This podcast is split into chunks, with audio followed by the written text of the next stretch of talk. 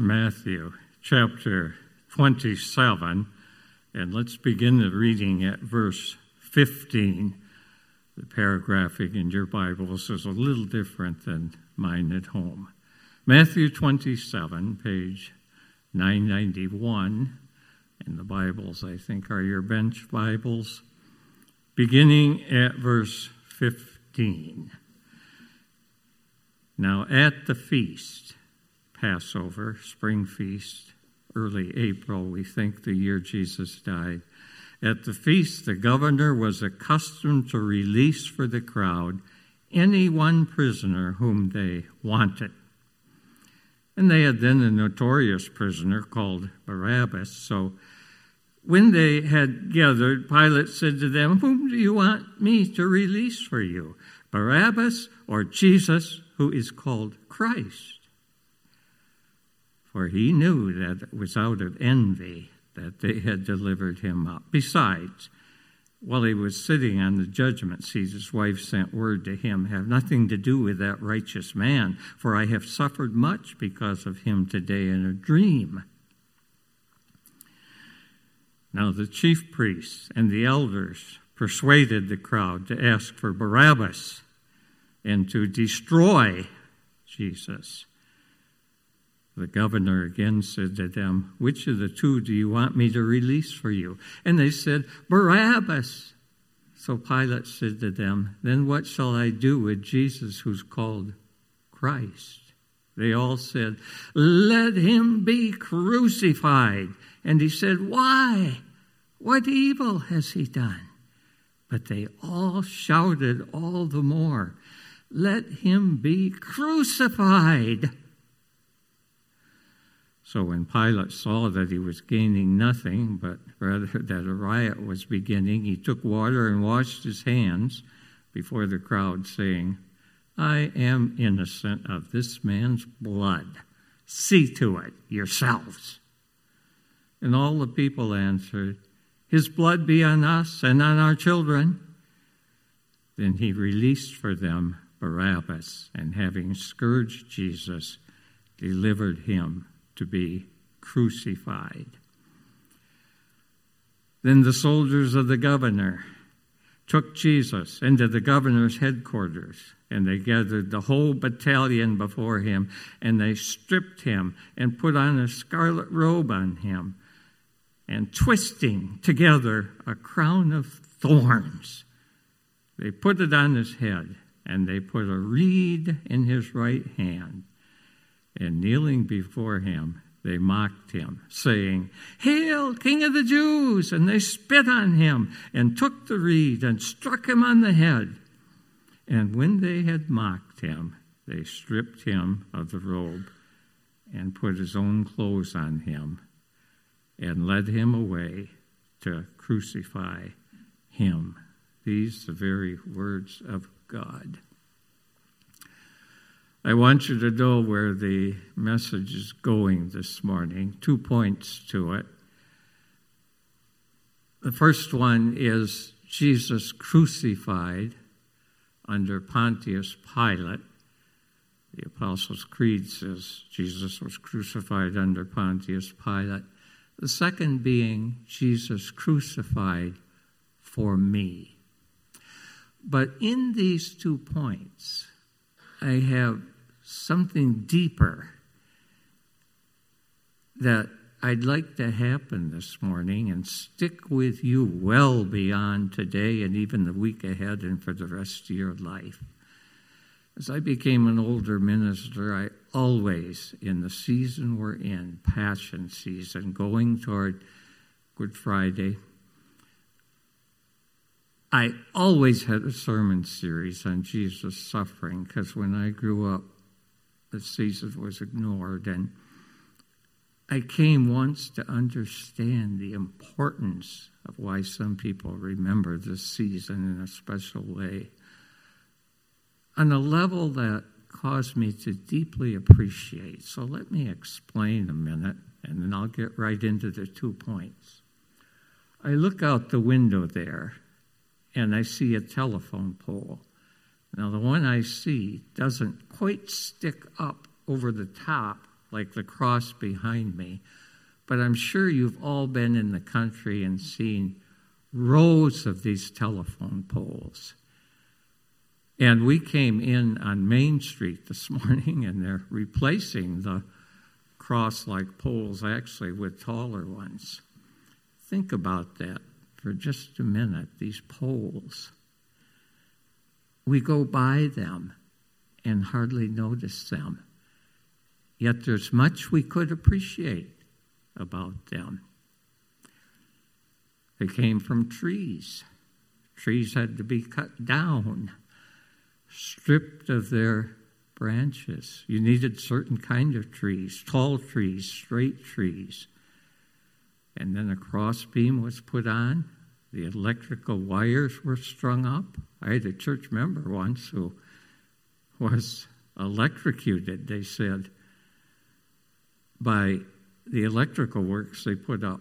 By the time I got to the hospital, they said, No, he's alive. There was a heartbeat, and he lived, of all things.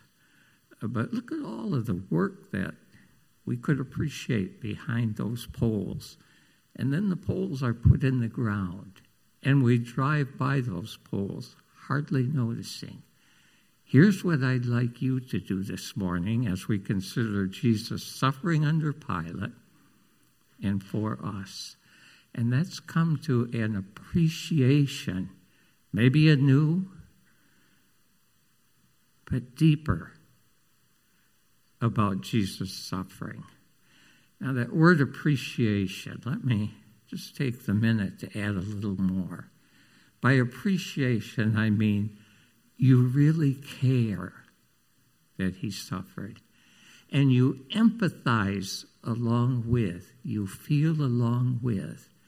And I'll suggest that in some ways, when we talk about sermons as ex, you know, uh, explanation and application, the highest purpose is appreciation. So please appreciate what you're going to hear about in the next minutes. That said, point one Jesus suffered under Pontius Pilate. Actually, Jesus suffered his whole life. I'll only mention two things prior to Pilate. One, Jesus was condemned to death by capital punishment four different times during his life. I don't know of anyone else in history who was condemned to capital punishment more than once. Certainly not four times. What, are the four? Jesus' incarnation, God assigned him to capital punishment for sin that will take place on the cross. Two, King Herod, when he was born, tried to kill Jesus by killing Bethlehem babies. Number three, the Jews condemned him to capital punishment. That's why they had to go to Pilate. They couldn't do it on their own. And number four, you heard it in the text Pilate condemned him to die by capital punishment. Wow. And then just one instance from Jesus' ministry. He fed 5,000 people. Miracle. And the people said, Wow, we like free food. John 6, you read about it. We're happy with this happy meal, Jesus, if I can put it in modern terms. Uh, do it again. Jesus said, No, it was once in order to be a sign of a point I want to make that's more important. I am the bread of life. I'm God given like manna in the wilderness. I can satisfy you not till you get hungry again, but forever. I'm food that will result in life after death and all eternity. Not just food you can eat while your stomach can digest it. And the people said, uh uh Jesus, goodbye. and most of them walked away from him. Again, if you want more details, read John 6. Some got the point. Peter, speaking for the disciples, and maybe a few others, said, To whom else can we go? You have the words of eternal life. Well, they went from him, most of them. Now, I don't want you to walk out on me this morning. You're too nice. But if you would all get up and walk out, I'd suffer terribly in my feelings. And that's what Jesus suffered the same one who was condemned to death four times. And then we come to Jesus on his last evening, Gethsemane. We're told in Luke that he prayed, and so much so that there was great drops of sweat like blood falling from his tears to the ground. Some commentators say you can be in so much agony that you break blood vessels. Maybe that was happening. I don't know, but I'm going to quote you one sentence here. Luke 22 44. And being in anguish, he prayed more earnestly, and his sweat was like drops of blood falling to the ground. That's suffering. And then Jesus was betrayed by one of his 12 select disciples. Do any of you know betrayal by loved ones, spouses, children, associates? It isn't nice. You suffer. Jesus suffered betrayal and then arrest. The Jewish temple police came forward and arrested him. And then Jesus suffered a Jewish trial by the Jewish leaders, the Sanhedrin or Hedrin. Spent some time this week trying to figure what they had against him. And sounds like several things. It says they couldn't get witnesses to agree on what Jesus had done wrong. But he supposedly did some bad things. He wasn't a Pharisee or Sadducee, an in group member. He predicted the destruction of the temple, the center of their worship, which happened in 70, but they didn't like that. They figured he was a pretend prophet, false prophet, and most of all, he claimed to be the Messiah they wanted, but he didn't lead an army in conquering Rome like they wanted Messiah to do. So they were really down on Jesus. They manhandled him and mocked him, probably had him awake all night. And then the next morning, Jesus' suffering continued because he was put on trial by Pontius Pilate. Now, the Jews knew that the only charge against them, whatever those charges were, that would make an impression on Pilate was that Jesus would be a political leader who rebelled against Rome. And so what that's what they bought, brought before Pilate. They said he claims to be a king. Watch out, Pilate. He might get an army against you. Watch out, Rome. He might rebel against you. That made an impression on Pilate. And yet, Pilate was discerning enough to know that the real crime here wasn't by Jesus, it was by the Jewish leaders. And Jesus was really innocent, at least to the charges they brought against him. So Pilate did a bunch of him hawing around. And that's where we come to some of the things we read. And let me pull up the Bible here and note a few of those things for you. One, Pilate said, Should I release Jesus or this man called Barabbas? Some commentaries say his name was Jesus Barabbas, but I can't verify that, so I won't say that to you. But he was clearly called, as he is here, a criminal. And they say to Pilate, Give us Barabbas, the criminal, and condemn Christ, Jesus Christ, as a criminal. And not only that, condemn him to crucifixion. We can't crucify, but you can. Crucifixion was the most cruel, elongated way to kill in human history. But crucifixion isn't our subject today, so I won't linger on that. We'll linger on Pilate and the condemnation under Pilate. And so here are these Jewish leaders crucify him, crucify him.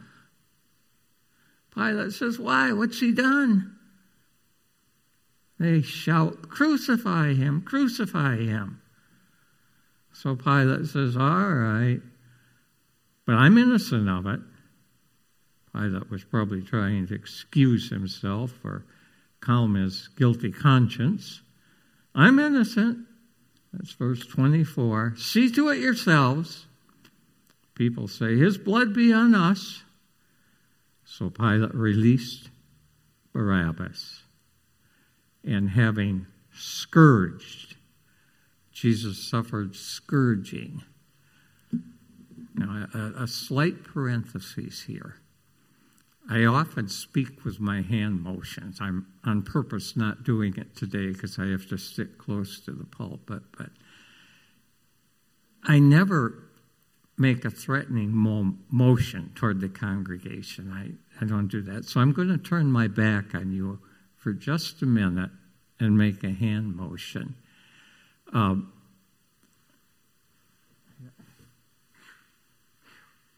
39 times is what the scourging was. Whipping someone with a whip, often with sharp pieces of bone or something in the whip. 39 times. Why 39? It's considered to be a little less than killing, but almost killing. Pilate could have just put Jesus on the cross, but he had him scourged, broken, bleeding back that will hang on the cross. And then notice again what follows, and I'm going to repeat myself this morning here. I'd like you, above all, to appreciate as a result of this sermon. Back to the text, verse 27. Then the soldiers of the governor took Jesus into the governor's headquarters, and they gathered the whole battalion before him, and they stripped him. You won't want someone to do that to you this morning. And put a scarlet robe on him. That's purple, the color of royalty, because the charge was he is a king who could rebel against Roman Caesar. Put a scarlet robe on him and twisting together a crown of thorns. Imagine a bramble bush. Some of you have scratched yourself on them probably.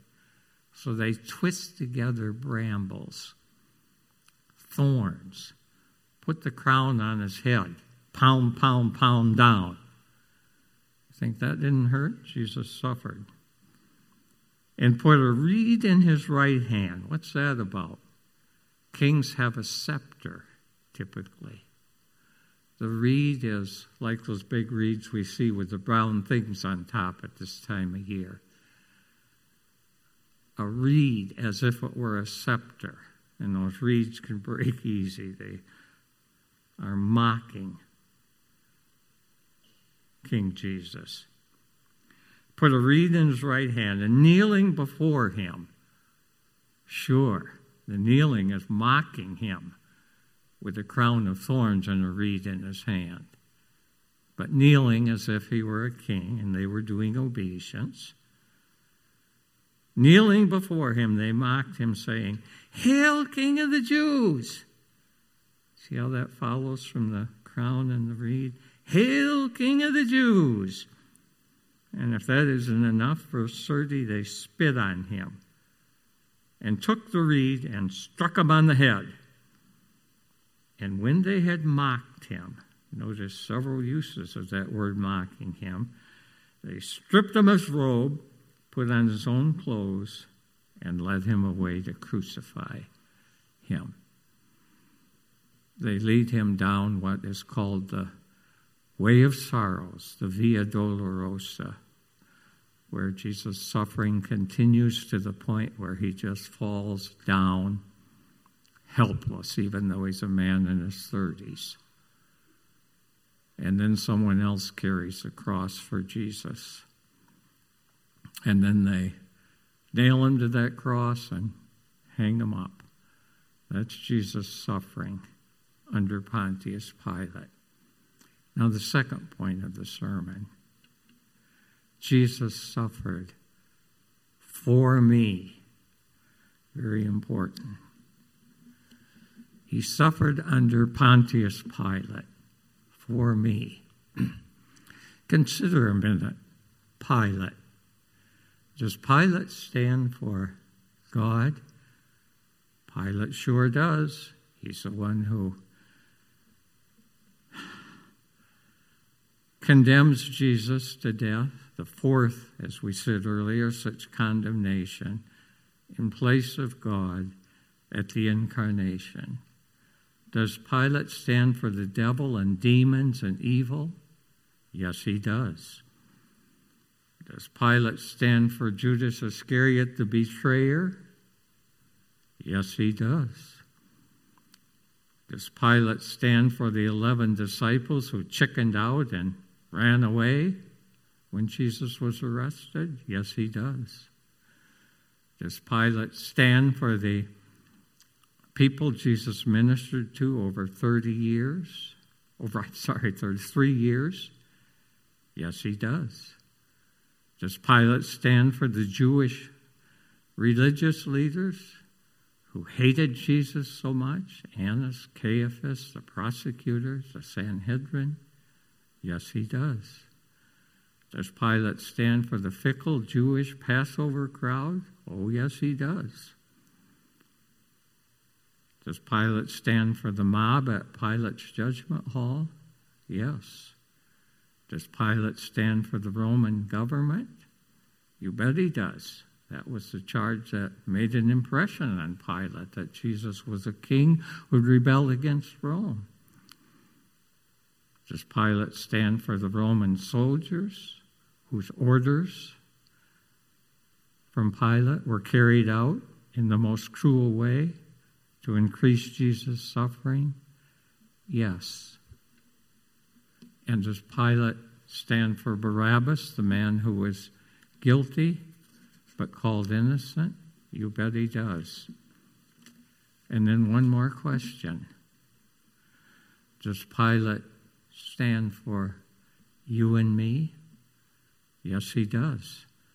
We have senators and representatives who represent us in Washington, D.C., and are making decisions now, some of which some of you may agree with and others disagree with, but they represent us. And Pilate is our representative too. And in that sense, we as humans are among all humans who shall crucify him, crucify him. And Pilate says, okay, crucifixion for Jesus. Now, Jesus will be crucified, and his crucifixion will bring salvation for us. I want to say that because even a, a predominantly negative sermon like this in Passion season, I don't want to be all negative. I want to tell you about a newly published book. I just read it in the last couple of weeks. It's by uh, Bo Wise, written with Tom Sileo, entitled Three Wise Men a Navy SEAL, a Green Beret, and how their Marine brother became a war's sole survivor. The title will tell you where it's going. These were tough men. They loved the United States, three brothers. The oldest of the three was a Navy SEAL. All were in very specialized military service that only the best could make it in. A Navy SEAL, and they were overseas in one of these places like Iran, Afghanistan, or wherever. And one day he went with a couple others to meet a native they trusted. And when they met the native, the native pulled in his vest and was a suicide bomber. A bomb went off, the oldest boy died. Sometime later, the second oldest boy, a Green Beret, again, very specialized soldier, was attacking an enemy stronghold in a cave, and there were more people in the cave than the attackers guessed, and the native army, who was with the American, turned and hightailed it, leaving the American brother exposed. He was shot multiple times and died. Two men in the same family giving their lives for America. The third brother was also in the service, and he was a Marine, again, a very specialized group. The military went to this man and the Marine and they said, Not you two. Your brothers gave their life for you. You get the benefits. This was Bo who wrote the book. The military took Bo out of the service, gave him all the privileges of a faithful Marine, um, meaning pension, right to be treated at military hospitals, and a lot more too, I'm sure, and said, You're finished in the service. They died for you. You don't have to die. And that book pictured for me a little bit how Jesus' suffering took him all the way to the cross. And there on the cross, Jesus did it for me. Jesus suffered under Pontius Pilate for me, for you. Appreciate it. Man of sorrows, what a name for the Son of God who came, ruined sinners to reclaim. Hallelujah! What a Savior! Bearing shame and scoffing, rude, in my place, condemned he stood, sealed my pardon with his blood. Hallelujah! What a Savior! Guilty, helpless, lost we were. Blameless Lamb of God was He, sacrificed to set us free. Hallelujah! What a Savior! He was lifted up to die. It is finished, was His cry. Now in heaven exalted high. Hallelujah! What a Savior! when he comes, our glorious King, all his ransomed home to bring. Then anew, this song will sing. Hallelujah. What a Savior. If you go on your way, appreciating and being able to sing along, Hallelujah, what a Savior. Wonderful. Let's pray. Our God in heaven, thank you for this opportunity to worship you. And in this season approaching Palm Sunday, Good Friday, the hanging on the cross, in this season to think about things seasonal and focus on Jesus. Thank you for this privilege of worship. Hear our prayer for Jesus' sake. Amen.